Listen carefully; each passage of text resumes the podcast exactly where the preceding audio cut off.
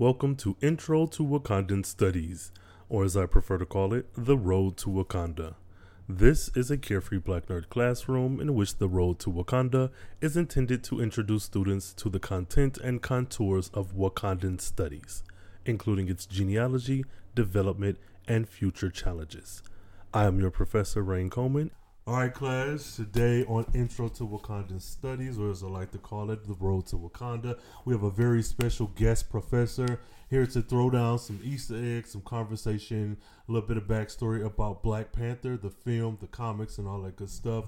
We have Professor Abram on in the house. Go ahead, man. Introduce yourself to the people. What's up, brother? How you doing, Rain? This is Abran. You can find me at Abran, A-B-R-A-N, on Twitter. And just to give you some context on to who I am, I'm the founder of New School. New School is the pop culture learning platform, so it's fitting that we're doing this in a teaching setting because that's literally what I do. I find pop culture and I find all the teachable moments in pop culture, and we put it on a platform where actual teachers can use it in curriculum that we developed in the classroom. So we'll turn everything from Marvel movies to basketball to hip hop to really anything that goes viral, anything that's trending in pop culture, we turn it into curriculum to use in any subject matter area in schools. So just some examples of what we've done in the past. We've connected Deadpool to Common Core and how he exposes the fourth wall in literature and how that connects to Shakespeare. We broke down DNA and genetic science in the X-Men universe and with... the science of behind Iron Man and some of the things that goes behind the science of what he does, and some other, popular ones that we've done. We've done some great ones around Afrofuturism. We even have one on Afrofuturism, which inspires a lot of this movie, and it connected Afrofuturism to Janelle Monáe and even Big Crit and Outkast and kind of the history behind that. We're going through a bit of a pivot. We're exploring a merger with another learning platform, a personalized learning platform. So the site is out there. You can check it out, but there's definitely some transitions. You might see a new look to the site, some new content, even some new formats. We have a podcast and some video that we're putting out there on YouTube. But aside from that, I'm just a geek, man. I'm just a comic book head. From the city. I grew up in the hood in New York and Lower East Side and. I'm out here just trying to promote the good word through comics and pop culture and all the things that we love, and it's a great time to be a geek, to be honest. Absolutely. It is a great time to be alive when you are a comic book head and you grew up on this stuff and all you talked about with your homies back in the 90s was who would play who if it was a movie. Right. And now we're getting Right. We're getting all these movies. You know what I mean? So it's a beautiful time, and I'm just taking it all in and trying to get my kids on board as well. Good, man. Same here. All that, ditto. Good job. And it sounds like you're doing dope work over there. So I love it. I'm going to put some of the links in the show notes, if I can, about how to get to you, how to reach you, and how to be involved in some of your classes. Because that sounds fucking dope, man. Deadpool breaking the fourth wall, teaching it as a class. Like that. It's a lot of fun. Amazing, it's man. A lot of fun to do. As a business, it's obviously stressful to scale any business, but you never want to let it get to you too much, and you want to have fun with it. And there's no much more fun than we call it seeing the numbers through the matrix, right? So when if the movie The Matrix, there's a process of like some people see all that code and they just see the matrix, right? And like it changes how you see things now. So any movie. Any song that I listen to, any movie that I watch now, we watch it through a lens where it's like, all right, at that 20-minute mark, that's a social studies lesson. At that 30-minute mark, that's a STEM lesson.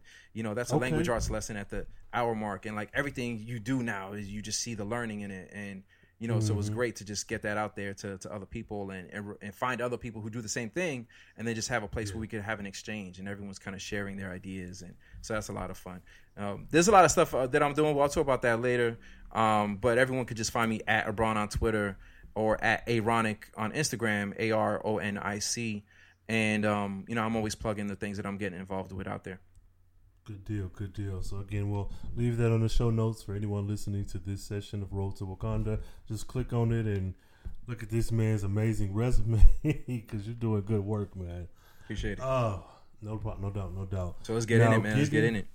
Man, look, I'm ready, and I've been excited to talk with you about Black Panther since we first decided to do this. Yes, sir. Man, so going right into the Black Panther film. Now, this is spoiler territory, everyone. If you haven't seen the film, pause this recording, see the film, and come right back. But Wakanda, Black Panther, the characters, how did you feel watching this film? What? How? I loved every minute of it. I soaked in every bit. It lived up to all of the hype. Ever since I posted on Instagram a long time ago, kind of like a tiled, collage of everyone that was casted in the movie.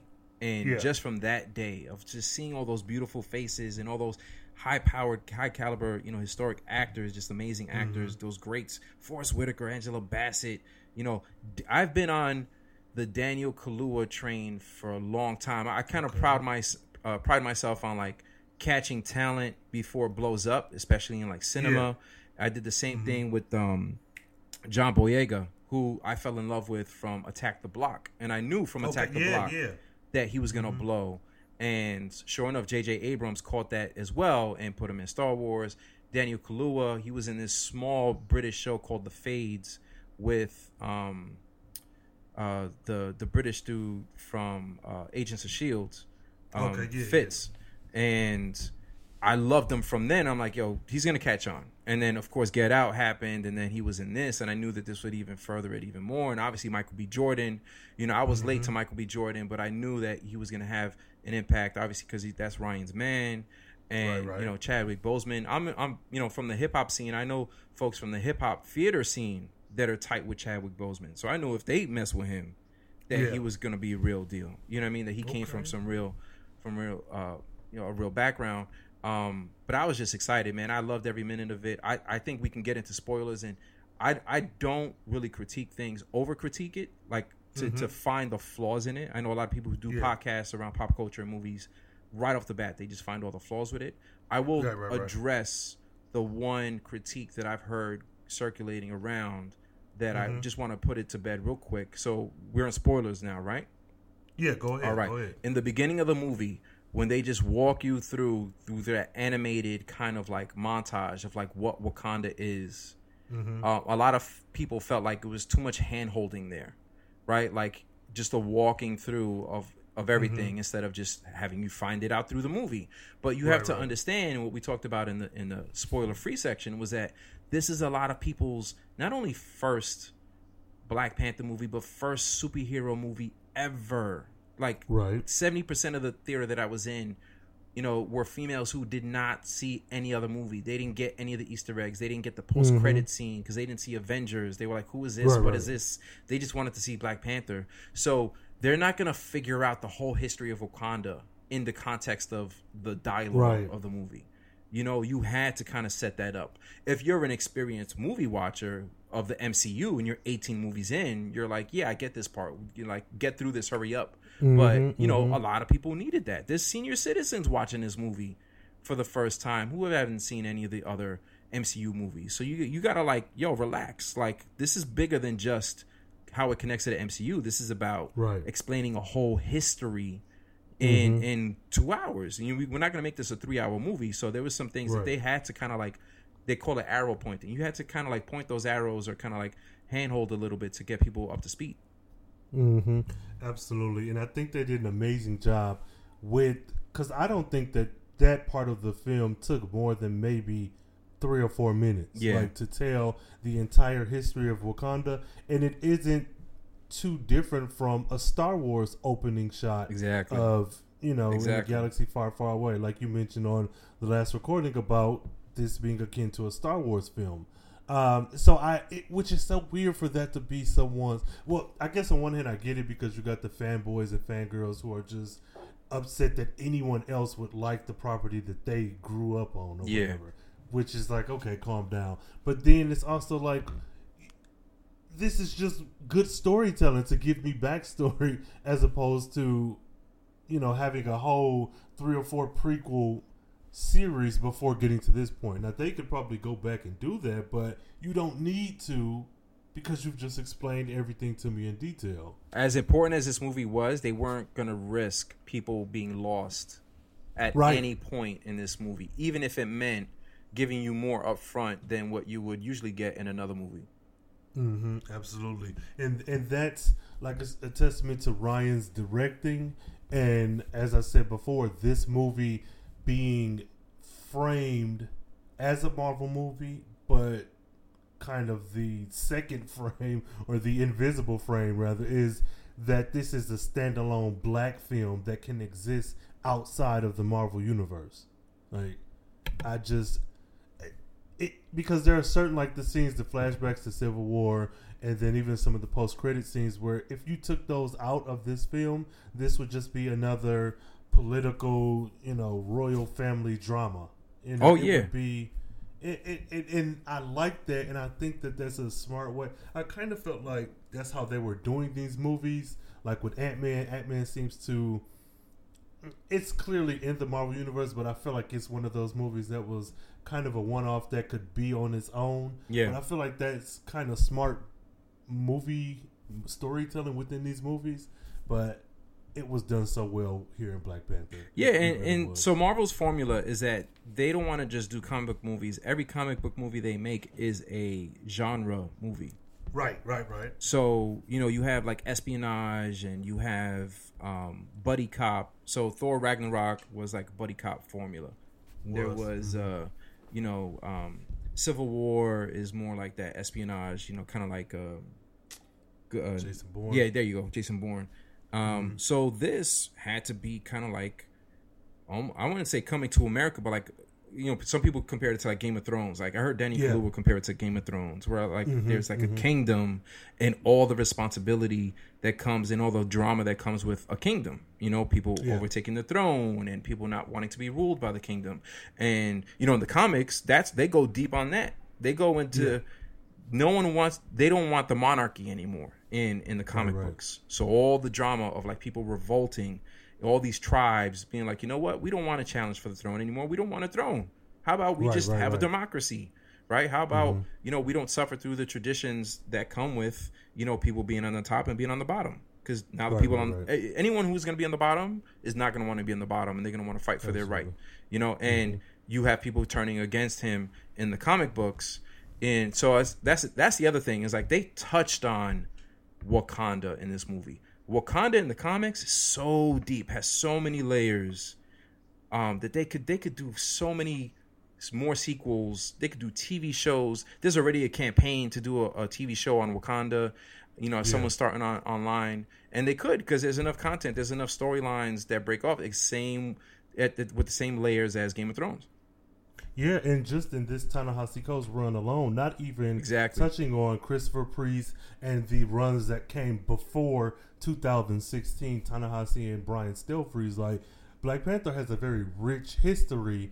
And again, like you said in the last recording, this being the property that Marvel got back first, and then this being the first black superhero to have its own solo series, like, even within DC Comics. Like, this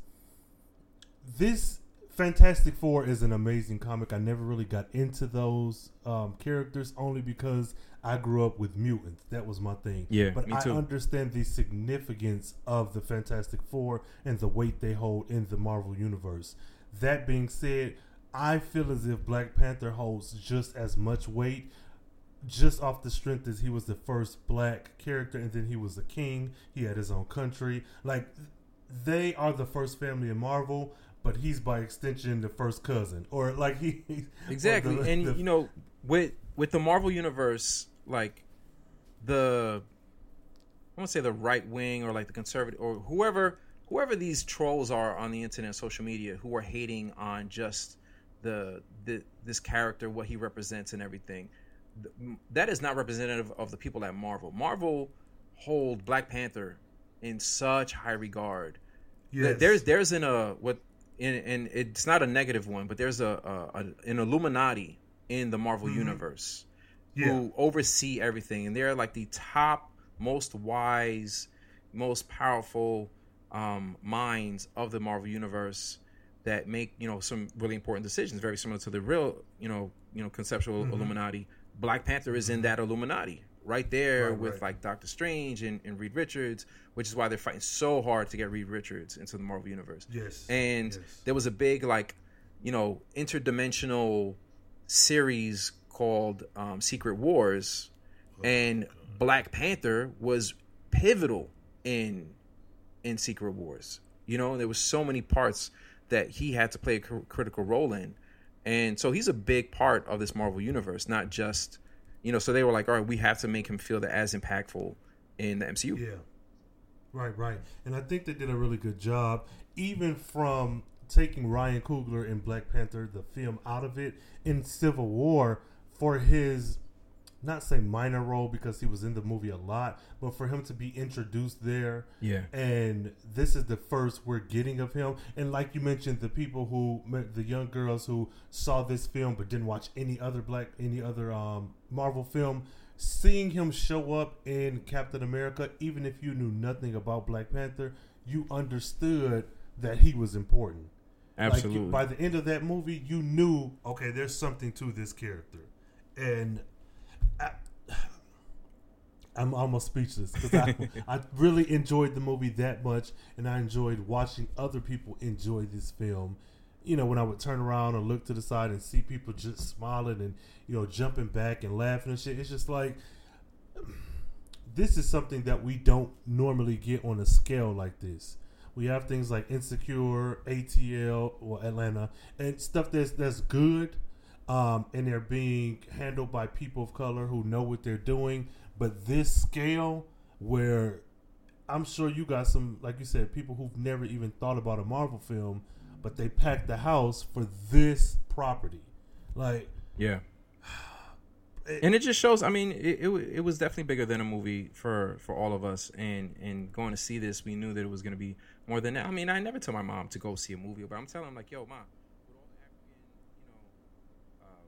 growing up in a Pan-African household and everything that we, you know, just valued in our house, you know, and her sitting us down and making us watch Nelson Mandela speeches on PBS and how we celebrated in the house when he got out of jail. And, you know, she never let us go to school on Martin Luther King Day, even before it was nationally recognized. Yeah. Like, I was like, yo, Ma, you need to go see this movie. Like, you don't need to know how it connects to anything else. Right, you don't need to even know anything about Marvel. Just go see this movie and just appreciate what you're seeing on screen for what it is, because it's, you know, you're not going to get it often, and, you know, or there might be a paradigm shift right now where this might spark a lot of change and just diversity in culture. You know what I mean? And like beyond what I did with New School, I'm a big advocate now and a big community leader when it comes to diversity in tech and diversity in technology. So this has now become like my life.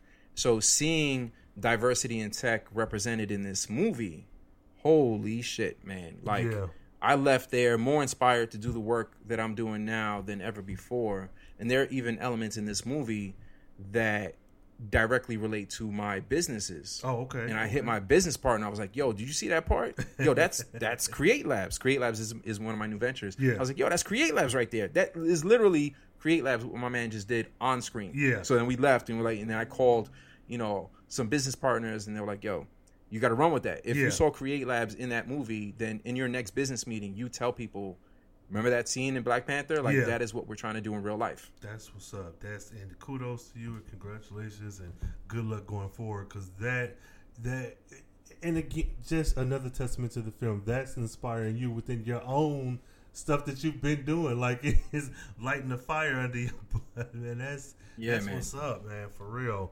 That the biggest takeaway I take from this movie is that even if you aren't a fan of Black films and having Black and people of color on film or on TV, money talks, and this movie proved that a film of this nature, even if it was on a smaller scale, can make money, can work. So what I'm hoping comes from it not only is more Black Panther films, but I'm looking for more representation now, because as silly as it might sound to some, if we can get a Jubilee movie, and I say that because let's have her handled by an Asian American team who understands that lived-in experience and the nuances of being an Asian American first-generation or second-generation woman in the 90s or 80s or whatever. It's just like, give us a Jubilee movie, then give us, I don't know, a Gateway movie, an Aboriginal character. Give like it's, and even if it's not a movie, even if it's just a Netflix series or if it's, you know, something streaming on Hulu, just between this, Black Lightning, though it is a DC property, then Runaway. I'm enjoying that though. I know this isn't a Black Lightning show, but I'm enjoying that. You know, it's gritty. It's kind of like CW's version of like what a Netflix show would feel like for them. Yep, you hit that. You hit the nail on the head. Yep. So it's grounded. You know what I mean? The music is amazing. I downloaded the soundtrack and tried to find as many of the songs, you know, from the show and to put in my Spotify playlist. Mm-hmm. You know, Jill Scott being a big bad. I mean, hell yes. They are nailing it on a lot of levels. And, you know, but I tell people when they ask me, like, yo, should I watch it? I'm like, it's a CW budget, but just if you could look past that, yes, watch it. Yeah. Not you can't always look past that because of the quality, the production value. Especially when you came home from Black Panther and you're like, yo, what else could I watch? And like, he's not gonna have the same budget as Ryan, but the dude is bad. Yeah, it is. The story is good. The people are freaking beautiful. Everybody on there look good. Yeah, man. And it's so it's dope. So for those of you out there who's listening, make sure you go ahead and check out Black Lightning as well, and check out Black Lightning Matters, a Carefree Black Nerd review show covering Black Lightning every Monday until the series is done. But dope. So.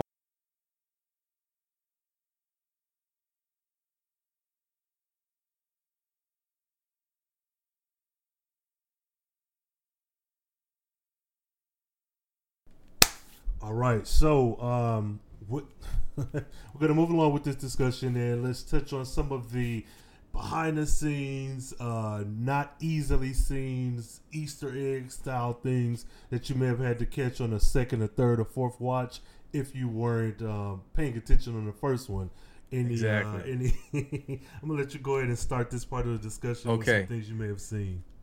Cool. So this is a lot of fun, and this is the part that's really difficult for a lot of people to catch, even myself. And sometimes I have to go back, see it a second time, a third time, or cross reference with a lot of folks that do this professionally, to catch this stuff, because Marvel has made it up their profession to embed these things into their movies. Absolutely. So it's very intentional to make you go back.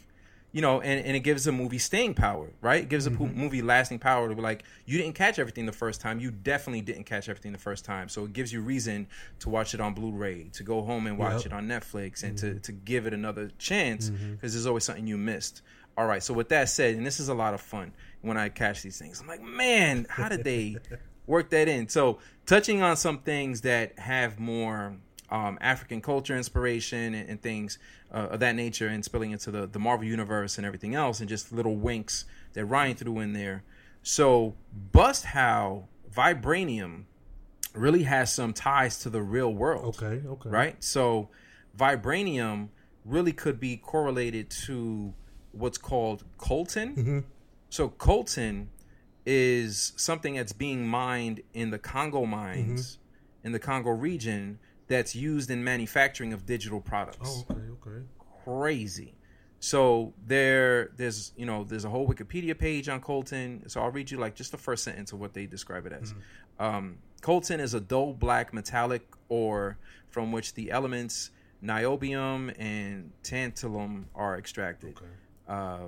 And tantalum from coltan is used to manufacture capacitors, used in electronic products. Craziness. So there's a whole area, that could really feel like it's embedded in the real world, just like we've been saying with everything else. Wow. With and that also, when you think about how many resources have been taken from Africa, right? A whole movie and a whole premise around a world where they have a resource that they've kept for themselves and have developed for the modern world into technology, and did the same thing that like an Apple or Sony or Intel or Samsung would do with that same resource, but they kept it for themselves to develop their own technologies. And that's really where like the power of vibranium comes from, of like they develop these things. A lot of people don't know that Captain America's shield is vibranium, and that's why it's indestructible and can come back to him and whatnot. All right, so Wakanda is centralized between Kenya and Ethiopia, so it borrows from both of those cultures. There is red, black, and green symbolism all throughout this movie. Yes. And he did that very intentionally. In the outfits, if you see them coming out the aircraft and the casino, the casino scene, and in that scene when the water subsides and he's coming out the aircraft, red, black, and green. When he's standing there, so go back and just look for as many. I didn't catch them all. Go back as many times as you can. Go try and catch how many times these red, black, and green symbolisms have appeared. Mm-hmm. All right, here we go. This is where it gets crazy.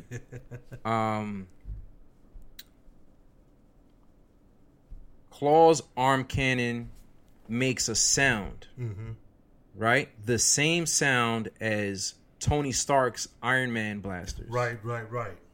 So that means that it's a combination of Wakandan and Stark technology that he stole to make that blaster. Yes.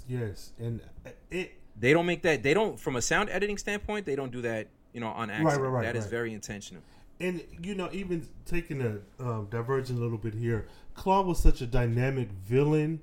And with you bringing that up, I really wish, and again, this is spoiler field, not spoiler free. I really wish he hadn't have died, and I have a idea that he may be coming back, but I wish he hadn't have died, because that very idea there that we have Stark and Wakandan technology together on this villain of all things, because he's the only one who knows about this secret city of El Dorado. Like, there's so much more that could have been done with his arm and with he could have been one of the greatest villains with his knowledge alone. So, man, that's. Yeah. But I'm gonna get to that. I'm gonna get into death here, right? So that'll lead into something else that I want to talk about. Okay. All right. So, T'Chaka, right, played by John Connie. When they flash back in the beginning, back to the '90s, to a young T'Chaka, he's played by Entando Akani, who is John Connie's real life son. So the younger version of T'Chaka is played by his son, which I think, obviously, for accuracy with the look and everything, worked perfectly, right? So then this blew my mind, right? So Zuri, Forrest Whitaker, the young Forrest Whitaker, is played by Denzel Whitaker, right? Who everyone from here, who I thought from here and from Great Debaters, is Forrest Whitaker's son. It is not his son. Same last name, no relation at all. Except in Hollywood, everyone in Hollywood thinks that's his son. Well, everyone in movies, when we watch these movies, we think that's his son, and we thought that this was like 2 on 2, right? Like two father-son combinations of like older and younger. That would have been. But his name Denzel Whitaker, he is in fact named after Denzel Washington. Okay. So that is true. So that's crazy. We mentioned the Black Panther was the first property back in 2005, right? All right, so now Killmonger, right? Michael B. Jordan. The mask that he steals from the museum is a mask that he wears in the comic book. Yeah. So that's why he was like, I like this one. I'm going to keep this one. Right. So there was a nod to that. There is a 4 in the Wakandan glyphs on one of the walls. And you know what that's a nod to. Fantastic Four. And that's where Black Panther first showed up. Yes. Let me see what else. Oh, so Shuri, who is a bad mofo in this movie, and so far who I've seen as a consensus as the fan favorite out of all the cast members. So a lot of people are now campaigning for her to become Riri Williams, right? To kind of take that mantra. Yeah. How do you feel about that? I'm of two minds. I'm of one that would be great, but she's doing such an amazing job with her portrayal with Shuri that I feel as if she should stick with Shuri, and if nothing else, but for the fact that Shuri and Riri Williams, though the cinematic universe is its own distinction, it's Earth 199999, so it does, you can move things around, so you can de-age and age up. I still feel like Riri Williams would be better played by a younger actress, by a younger girl. I mean, like 9-10 years old, so that she could grow. I feel like Riri needs a younger feel. I don't want an adult woman playing her because I feel like it would take away from, though she's a great actress, it would take away from part of the thing that makes Riri so special. Yes. So, but I'm not against it. If you want to play around with it and make it work, that's the biggest thing for me. If you can change some things around in this cinematic universe and make it make sense, much in the way that we got Killmonger being a part of the royal family, that made sense with the way they presented the movie. So if you can make it make sense to me, then I'll buy it. I'll accept it. But as great as she is... So here's the best argument that I've heard against it, right? I heard... So, and, you know, I was... And this came from two Australian guys that I listened to. Okay. They said, if you are really trying to promote diversity and get more black actors and actresses on screen, then you don't double dip. Okay, yep. Right? You don't get one girl to take up two Marvel, you know, mantras. Yeah. Where that could be a job for another young black sister to come in and become part of this universe. Absolutely. Right? So... Absolutely, I was totally behind that. And also, I mean, but they are going to play with it because I feel like she was this world's Tony Stark, right? Yeah, with her quips, with her understanding of technology, and also the technology that she developed for his suit to come out of the necklace. You will see inspire the... I think they call it the bleeding edge suit, the Iron Man suit that you're going to see in Iron Man in Avengers 4. He'll probably visit Wakanda or get up with Shuri and have the same kind of chemistry that he had with Banner, with the Hulk, of like, you know, great minds think alike. Yeah. You know, what tech are you working on? Well, what are you working on? Right, you probably take some inspiration to then have an Iron Man suit come out of like a watch or a ring or his glasses, whatever, you know what I mean? To have it come out and, you know, consume him the same way that the suit did for T'Challa. So they are going to play around with that chemistry, I think, but not necessarily make it, because in the comics, she becomes Black Panther. Yeah, absolutely. And that was my next point, is that that's a lot of weight on the shoulders of one actress. Like, to say, because Riri's story is still relatively new in the comics, and she's developing, and there's so many other ways that she can go. So to the Australian guy's point and to your point, it would be nice to get another black woman in that role, especially because it's a Marvel movie, and once you're signed in with Marvel, it's almost like being in with a soap opera. You're kind of guaranteed at least 5 movies, I would imagine. 3 to 5 or whatever. Yeah. So, no, it would be nice to get someone else, but Shuri has so much weight on her shoulders already. I don't know if we need a Riri analog in a Shuri. So speaking of Shuri, so she mentions the shoe design was inspired by, one of the movies that the dad used to watch. Yeah. You know what that is. Those were the Nike Mags from Back to the Future.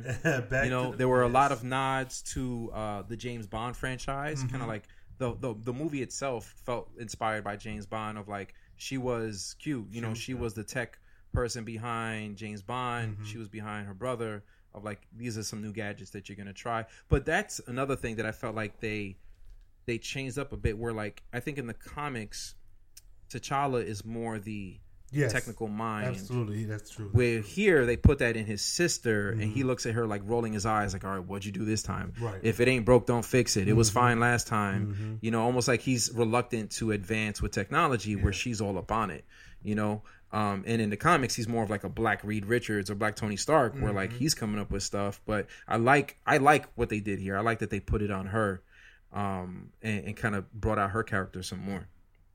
Yeah, same here. Just from her lab alone, like every shot of... First of all, it was beautifully constructed. I don't know how much was green screen, how much was like a set built, but that was an amazing lab. The architecture was beautiful. It was. Her excitement behind all of the stuff that she was creating, her relationship with T'Challa, like it... It felt as if the Black Panther of the comics was real, this is an accurate depiction of what it could be or what it would be. So I'm just... Speaking of her, I wonder if we're going to go the route of making Shuri a Black Panther later on, and if we do, what does that look like with the character who we have in this film? How do we progress or get to that point? Because so let's we're gonna get into the future of this franchise, of how it connects to the MCU. I think the one last thing that I wanted to point out from a spoiler, or not a spoiler, from an Easter egg perspective, is that Nakia, who was also another fan, Lupita Nyong'o, and Oyo, who is the second in command of the Dora Milaje. Yep, the Dora Milaje. They team up. They become the Midnight Angels. Right.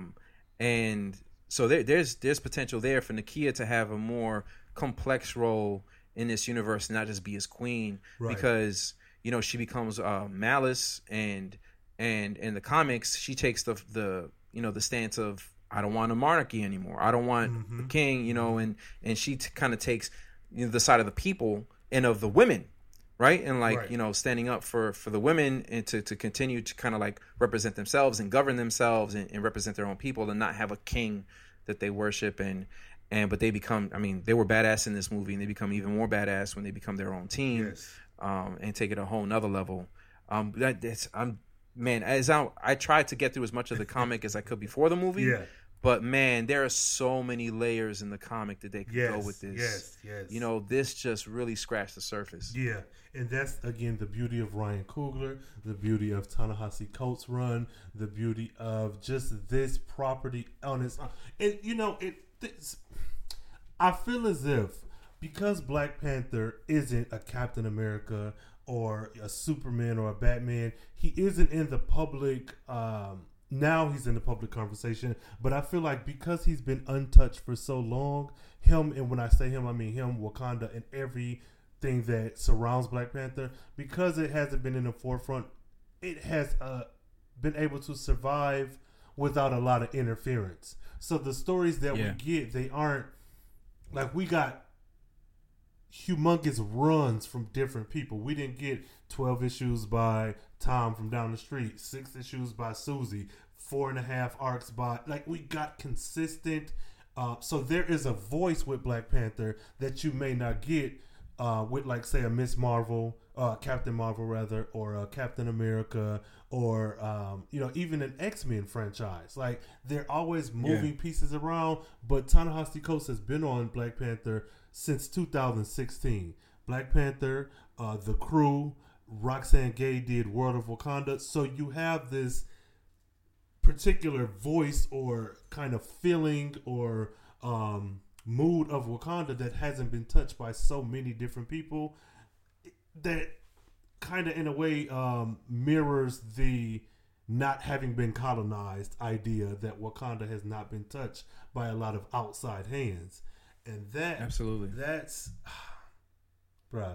And I would even tell people that don't have the time to go and read all the comics, which, I would totally tell you to go read these comics. Yes. They're definitely worth it, especially this last run by Coates. From an animated perspective, they did a great job with the Avengers animated movies, in focusing and featuring the Black Panther story. And then there is... they call it, they're like animated comics, where they're like stills, like moving stills of panels, narrated. And what's your man's name that voiced Black Panther in that? And I cannot remember. I just remember being on BET. Yes, you're right. It was on BET.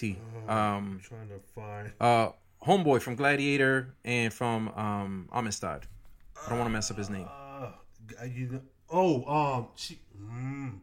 not gonna give me the.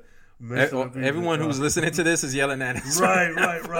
Look, while y'all yelling, go into the comments on SoundCloud or Twitter and give me the phonetic pronunciation of how to say this man's name. I'm trying to look it up while we talking here. Jamon Hunsu. There you go. Kamora's ex-husband or husband.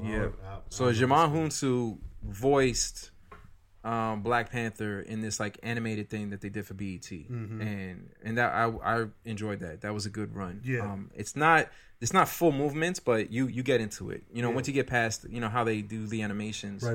and not having full movement and just watching kind of like stills, then you can get past that part. Yeah. But I think this will be a good time to get into how it connects to the MCU, right? And so now for the real heads who are listening to this, who have seen all 18 movies and are trying to put all the pieces together, what does this mean? Why was this movie so important? And I have two words for you: Soul Stone. Okay. Now you so this is where we are. Yeah, all right, so here we are. So all of the Marvel movies in the MCU, going from Iron Man 1, Captain America 1, Avengers 1, all the way to now, are all connected by these Infinity Stones, right? These are like intergalactic stones from the universe. I don't know where they originated from. I'm not that deep into the comic. But they all represent something. And they are 6 stones, right? All with a different power. Sorry, I'm going to do this real quick. Go ahead. The space stone, right, was found in the Tesseract in Captain America 1. The Red Skull had it, right? They got it from the Red Skull, and they gave it to Asgard, Thor's home, with Odin for safekeeping. Done, right? That one is safe. The Reality Stone alters reality. Found in the Thor Dark World movie, they safely retrieved it and gave it to the Collector, who was played by Benicio del Toro. He's kind of like this, universal collector of just artifacts. The Power Stone, which was found in the Guardians movie, Guardians of the Galaxy 1, was given to the Nova Corps. And the Nova Corps is this whole kind of like this intergalactic, military corps that protects the universe. There you go, in other galaxies. The Mind Stone was in Loki's scepter, and they removed it from the scepter and put it in Vision's head. Yeah. So Vision, who was a character in Avengers, everything, all of his powers is contained in the Mind Stone, which is why he's such a cerebral character. Right. The Time Stone is in the necklace around Doctor Strange's neck called the Eye of Agamotto, which is why that movie had such a Inception-style kind of feel, where they bent time, and even in saving, Earth in that movie, they had to kind of like reverse time, and there was like time was bent in that movie, and it was all because of that premise. So what better stone to give to the African culture, to the Black culture, or to this universe than the Soul Stone, man, right? Yes. Of all these: space, reality, mind, power, time, soul. Of course, the soul one is in Wakanda, or the theory is that the Soul Stone is in Wakanda, protected by the Black Panther. And so so there's levels to this, right? Because the Soul Stone affects and controls souls, which is why you can tap into the afterlife only in Wakanda, right? So you can tap into the griots, you can tap into the ancestors and into the afterlife and speak to your past loved ones, because the Soul Stone is powering all of that, right? And the other theory is that the flower and the petals that he eats to get his powers are planted above the Soul Stone, or powered by the Soul Stone as well. Okay, I can see. Right, that. So now you see where it's getting deep, and then it also leads into why Thanos, who puts all of these stones into that, I don't want to call it a glove, but I'm just going to call it a glove. That gives him all his powers. He's trying to collect all of the stones. So he's going to attack Asgard to get the stone. He's going to attack the Collector, the Nova Corps. He's going to probably go to Vision and rip it right out of his head, and Doctor Strange, and get it from him.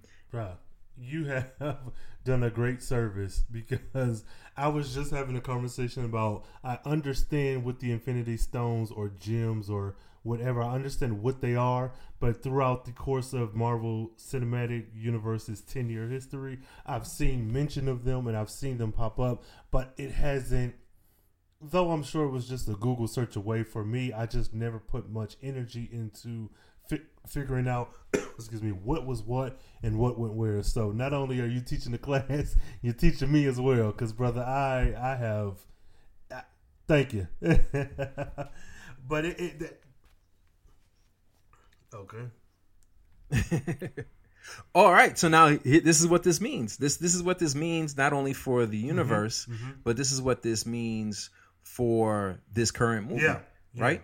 Anyone who dies can probably be brought back because the Soul Stone is there. So what does that mean?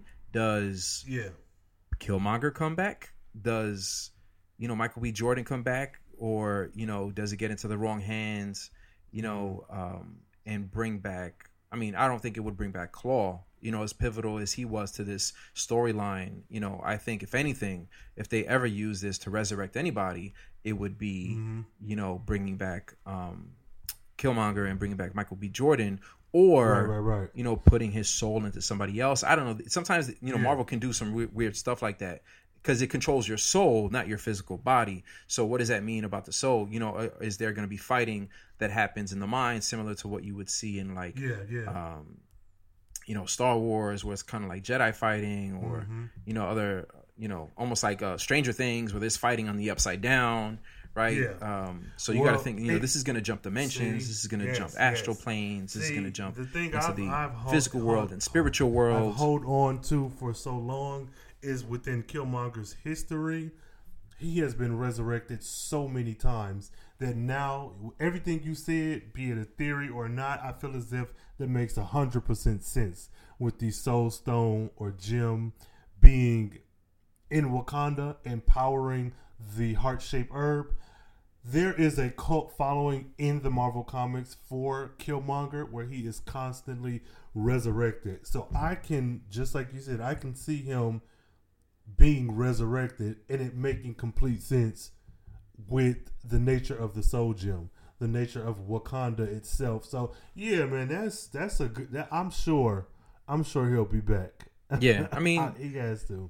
And they could do it in a way that's not corny, and that's the important part, right? Like they're not going to retcon it just because there was an audience demand for Michael B. Jordan to come back. Like they could do it in a way that makes complete sense to the universe and how the universe works. And the way that Marvel works is that each of these movies, each of these separate, genres of the MCU have introduced a different concept, right? So like they introduced, traveling into space with Guardians, right? And traveling to different galaxies. They introduced traveling into, the multiverse with Ant-Man, right? Where, going so small and at two atomic levels, the microverse, right? And then the multiverse with Doctor Strange, right? Mm-hmm. So now all of these things are on the table, right? All of these things are on the table to be explored further. So now the afterlife is now on the table through Wakanda. Mm-hmm. So now that's on the table, right? So that means there could be fighting there. There could be further exploring of going in and out of it, and just traveling in and traveling back out to complete different missions, to explore different things. So now all of this is culminating to the Infinity War, to to this and last chapter or first chapter of Phase 4, last chapter of Phase 3. I don't know how that works right now, to figure out, all right, where does this go next, right? So I feel like this is a good segue to the X-Men, to Fantastic Four, to the Fox stuff. So not to get too nerdy, but the Fox properties are the last piece to the Marvel Universe that they don't own, which includes the X-Men, mutants, and the Fantastic Four. The MCU cannot say the word mutant. The word mutant is owned by Fox. That's why they call them metahumans in Agents of S.H.I.E.L.D., or they had the Inhumans, which bombed horribly. But they could say, once they own those Fox properties, the Fantastic Four were lost in the multiverse the whole time, and they just showed up, right? Mm-hmm. Or the mutants are in another dimension, in a parallel Earth, this whole time, and the two worlds combined after the Infinity War, and boom, you have mutants now. Right. So then, boom, you have mutants now, and then, holy shit, T'Challa meets Ororo. You know, right. And that's going to open up a whole nother can of worms. And they could, you know, with Storm, so that's the other thing, to have it be Storm, right? To have Storm, because now every woman out there who learned that Storm and T'Challa were married, like people are asking me, like, all right, how does this happen? You know, on Facebook, they're like, all right, explain to me, how can we get Halle Berry and Chadwick up there, or you know, how do we get a Storm represented by another, you know, badass woman up there? Right. You know, and they could do it with Holly. They could do it even with the young girl who's doing the current run. Yeah, Alexandra Shipp. Because I don't know how old she is. You know, she could be around the same age as Chadwick. Like 20, 23, 24, I'm thinking, but yeah. Wrong, so it might even make more sense to have her do it because she's not that far off with him, or it could be an older, more distinguished Storm, the way that I'm used to seeing her in the comics of her being a leader. She's running the school. She's one of the older generation, the original ones, that's more of a teacher. But to connect them, you would have to, one, have Marvel buy Fox, or Disney buy Fox, give all those Fox properties to Marvel as they stand now, and then by in that sense, Disney and Marvel will then own the rights to all of those cast members. Which is actually either happened or in the final. Oh God, let me not speak too soon. There, yeah, it's an antitrust review right now. Because Comcast came in and threw in a bid, and they're looking at it like, is Disney going to own too much if they get it? You know, so you know that'll get worked out. And I think even if Comcast buys a lot of the other Fox properties that Disney was given, because Disney was supposed to be given every fiction property of Fox. So Fox was just keeping sports and news, everything. I'm talking about like Predator, you know, Cocoon, like 80s movies, like just the rights to all those things to possibly reboot again. You know, Disney would get all of that. I think Disney would get like Fast and Furious, you know, just something crazy. So it's like Disney's not going to make more Fast and Furious movies, and like, is Disney really going to make more Predator movies, more Alien movies? Like all of that stuff would have to be reviewed. So maybe Comcast gets all that stuff, and then Disney's like, all right, well, just give us all the Marvel properties, and y'all can have that. So maybe it works out that way. But if let's say, you know, all things work out, X-Men come home, Fantastic Four come home, then in that sense, you could just easily say, you know, there were two alternate Earths that combined after the Infinity War, or characters flipped, you know, and what's this movie?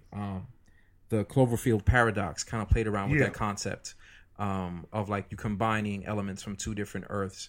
You know, they could do it that way. And it's going to take a lot of buy-in by the fans to like jump on board with such an ethereal kind of like, you know, concept terrestrial of like, you know, messing around with universes and galaxies and dimensions.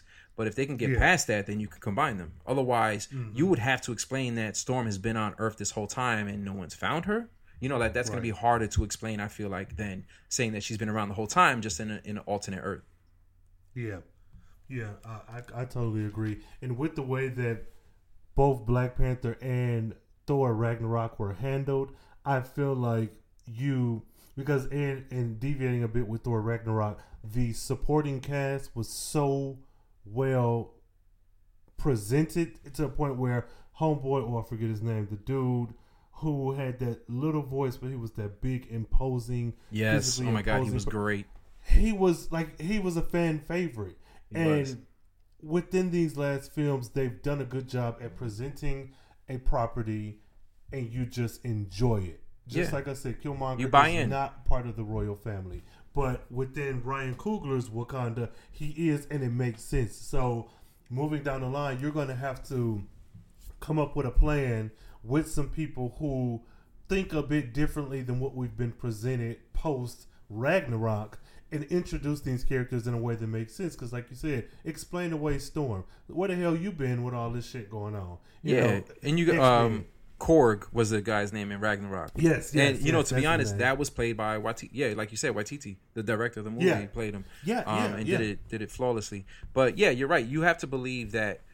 This is going to be ironic to say, but you have to believe that in the Marvel Universe, there was no stone left unturned other than Wakanda, right? You have to believe that Wakanda was the only piece of Earth left that was, you know, unturned, that undiscovered land, that everything else was discovered either by S.H.I.E.L.D. or by the Avengers or by the CIA, you know, Ross in this movie, you know, that they know that they're on file.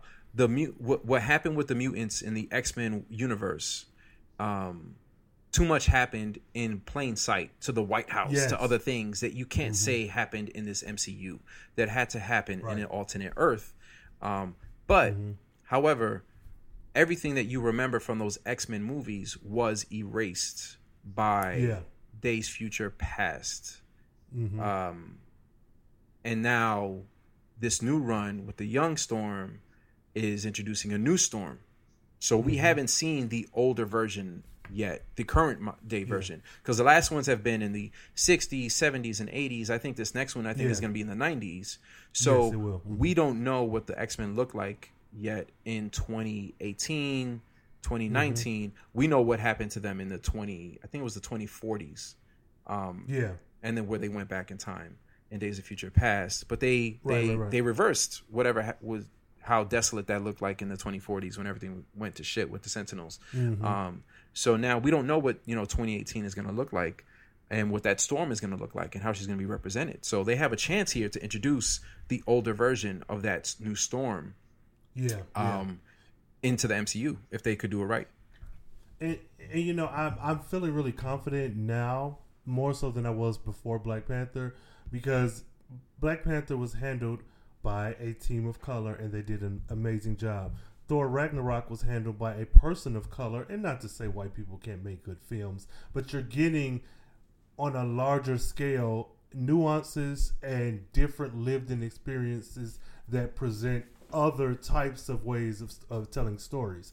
So whereas before it was like, okay, if this deal happens and we get a Storm or we get a mutants, okay, that's fine. But they'll probably be like every other Avengers film. Not to say they won't be good, but they'll just be, you know, cookie cutter.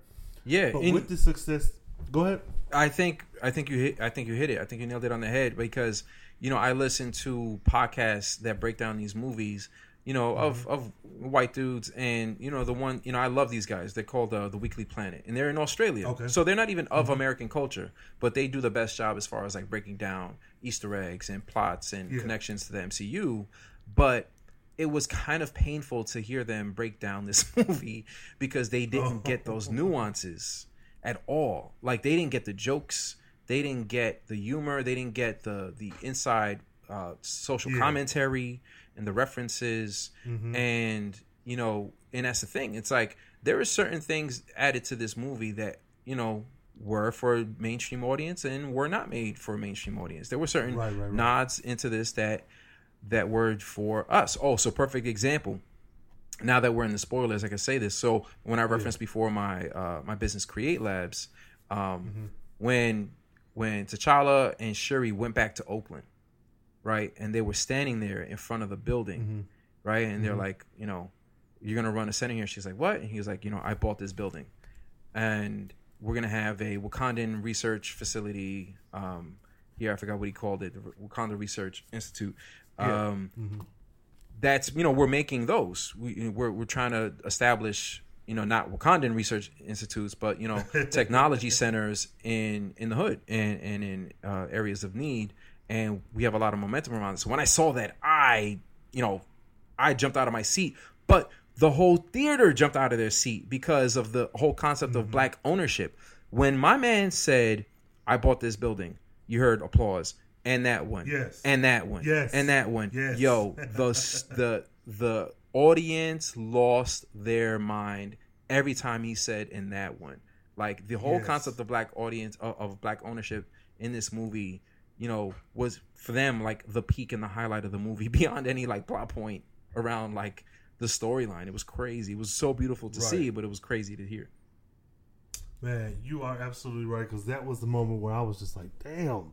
You know, even more so than the their spaceship, the Wakandan spaceship coming down onto the basketball court and the kids being excited about it. I was just like, shit, you done bought up this whole goddamn block pretty much. And, you know, it was, that was very exciting even for me in the midst of watching the film. So yeah, I remember that reaction.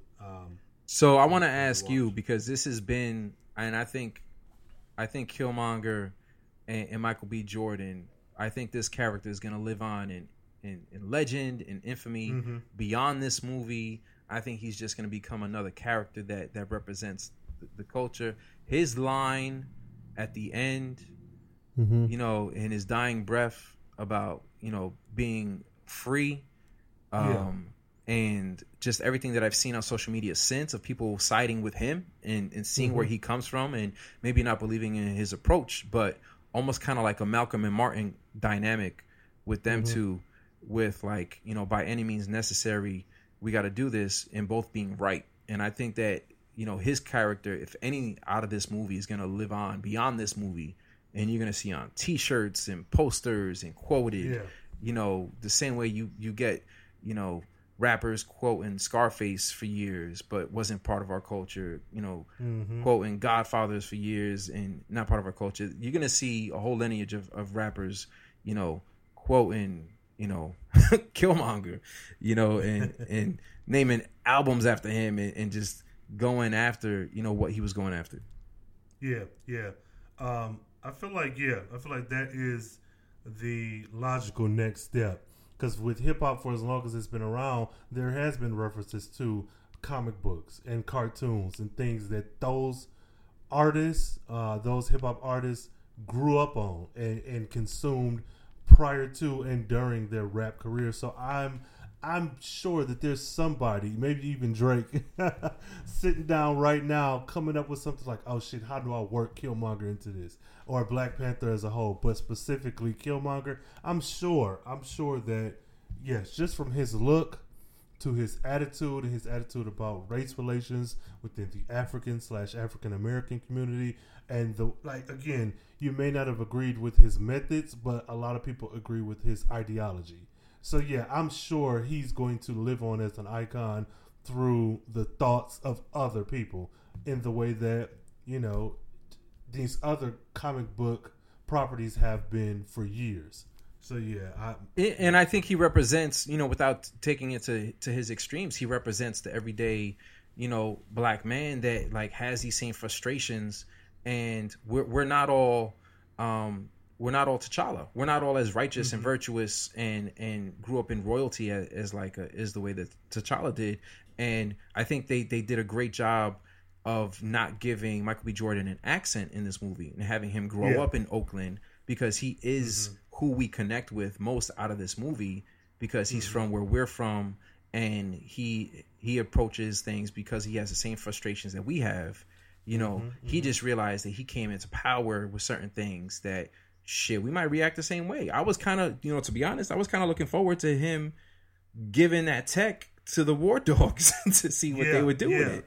You know, it didn't happen, but I was like, yo, let's see where this goes. Let's see how this plays out. Right.